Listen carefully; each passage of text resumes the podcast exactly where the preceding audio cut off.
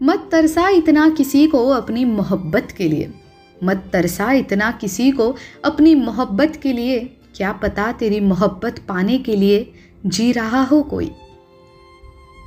दोस्तों, ये बेइम्तिहा खूबसूरत शायरी लिखी है, उतने ही बेशकीमती शायर अल्लामा इकबाल जी ने। इस शायरी की दो पंक्तियाँ हमें सब बयां करती है, इसीलिए मुझे इनके बारे में कुछ कहने की ज़रूरत ही नहीं। हाय दोस्तों, मैं हूँ ऐश्वर्या। शायरी सुकून डॉट कॉम की आज के इस महफिल में आप सभी का स्वागत है। आज हम आपके लिए लाए हैं अल्लामा इकबाल जी की कुछ चुनिंदा शायरिया। दोस्तों, अगर आप अल्लामा इकबाल जी के बारे में बहुत ज़्यादा नहीं जानते हैं तो हम आपको उनके और अल्लामा इकबाल जी के बारे में थोड़ी सी जानकारी ज़रूर देना चाहेंगे। इनका पूरा नाम मोहम्मद इकबाल मसूदी था। भारत और पाकिस्तान के अलग होने से पहले उन्होंने अपने शायराना अंदाज से सभी को अचंभित कर दिया था। वे उस वक्त के उम्दा शायर, कवि और नेता भी थे। भारत के सबसे प्यारे गीत सारे जहाँ से अच्छा इसको अल्लामा इकबाल जी के तराना ए हिंद से ही लिया गया है।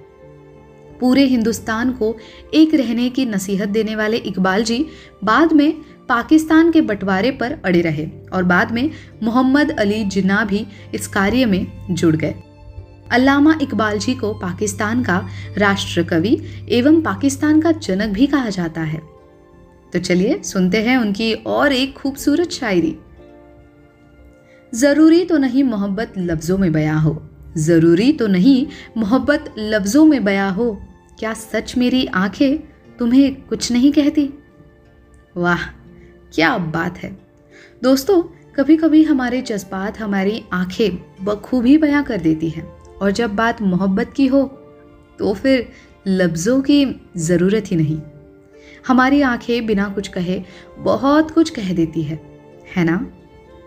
चलिए अब सुनते हैं हमारी आज की तीसरी और अंतिम शायरी। जिनका मिलना नसीब में नहीं होता। जिनका मिलना नसीब में नहीं होता, उनकी मोहब्बत कमाल की होती है। दोस्तों, अपने कई ऐसी कहानियाँ सुनी होंगी, जहाँ दो लोग आपस में मोहब्बत तो करते हैं, लेकिन हमेशा हमेशा के लिए साथ नहीं रह पाते। कभी कभी तो बिना मिले ही दो लोग आपस में मोहब्बत कर लेते हैं, और बिना मिले ही ज़िंदगी की अंतिम सांस भी ले लेते हैं। उनकी मिसालें हम आज भी याद करते हैं, जिन्होंने अपनी मोहब्बत को पाने के लिए अपनी जान कुर्बान कर दी। ऐसे में अगर दो मोहब्बत करने वालों की मुलाकात हो जाए तो हमें बड़ी खुशी होती है। हम उन लोगों को बहुत खुश नसीब समझते हैं कि उनकी मोहब्बत मुकम्मल हो गई। हम खुदा से दुआ करते हैं, जो हर मोहब्बत करने वाले की मोहब्बत मुकम्मल हो जाए। दोस्तों, मोहब्बत से जुड़ी आज की ये पेशकश आपको कैसी लगी? मुझे, यानी ऐश्वर्या को कमेंट सेक्शन में कमेंट करते हुए ज़रूर बताइए।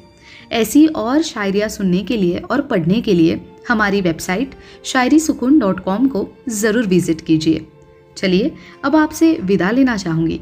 कल फिर मुलाकात होगी ऐसी ही किसी खास पेशकश के साथ। तब तक अपना ख्याल रखिए। अलविदा।